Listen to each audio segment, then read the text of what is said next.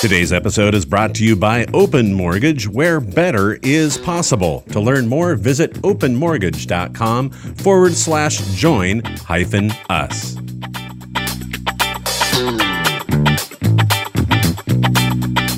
One hedge fund bets on buying and renting homes. The Supreme Court rules that the Federal Housing Finance Agency director can be fired. And our first reverse market insight Market Minute Update. These are your top reverse mortgage news stories for the week of June 28th. You're listening to HECM World Weekly. It's the nation's only weekly podcast for reverse mortgage professionals. Blackstone Group has agreed to buy a company that purchases and then rents out single family homes in a $6 billion deal. Wall Street believes that the U.S. housing market is going to stay hot, this according to a recent Wall Street Journal column. The investment firm confirmed last Tuesday it reached a deal to acquire Home Partners of America Incorporated, which owns more than 17,000 houses throughout the U.S. And they buy homes, rent them out, and then offer their tenants a chance to eventually buy. A couple observations. One, these large institutional buyers, such as these hedge funds, are making the housing inventory even more scarce, which is a big, big challenge for home buyers in today's market. And second, this deal shows that investment firms on the street are bullish when it comes to the housing market's future, at least its intermediate future.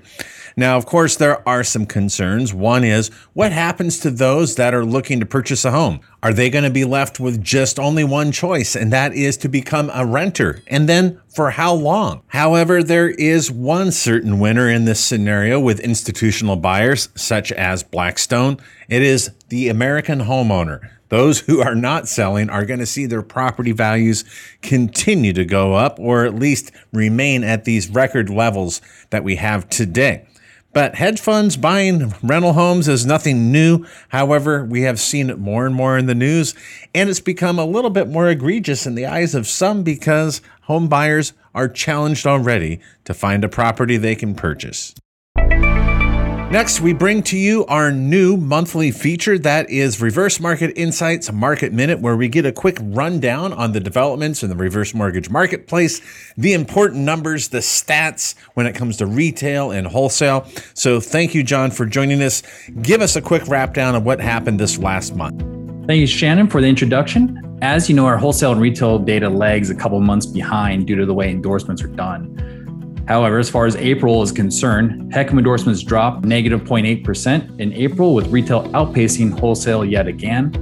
Retail grew 2.5% to 2,357 loans. Wholesale declined 4.7% to 1,825 loans. And as far as the top 10 lenders are concerned, half of them increased their volume on the month.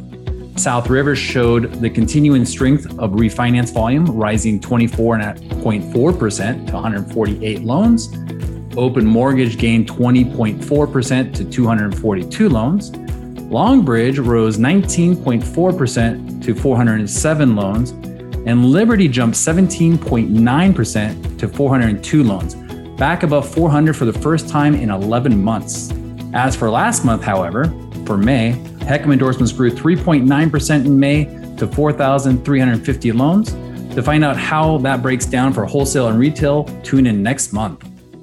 Thank you, John, for that market minute update. And as you mentioned, Open Mortgage has made some moves in the rankings, and they are also the sponsor of this podcast.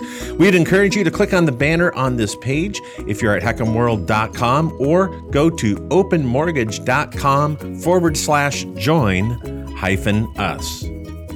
And in our final story segment for this week, a U.S. Supreme Court decision in Collins versus Yellen found that the structure of the Federal Housing Finance Agency, or FHFA, was unconstitutional.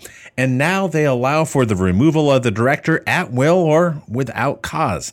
And that's exactly what the White House did last Wednesday, removing the Trump appointed director, Mark Calabria, and an outspoken critic of the government sponsored enterprise. Now, if this scenario sounds somewhat familiar, it should. In a similar case, the U.S. Supreme Court ruled that the Consumer Financial Protection Bureau structure was unconstitutional, and that ultimately allowed then President Trump to fire the Bureau's first director, Richard Cordray.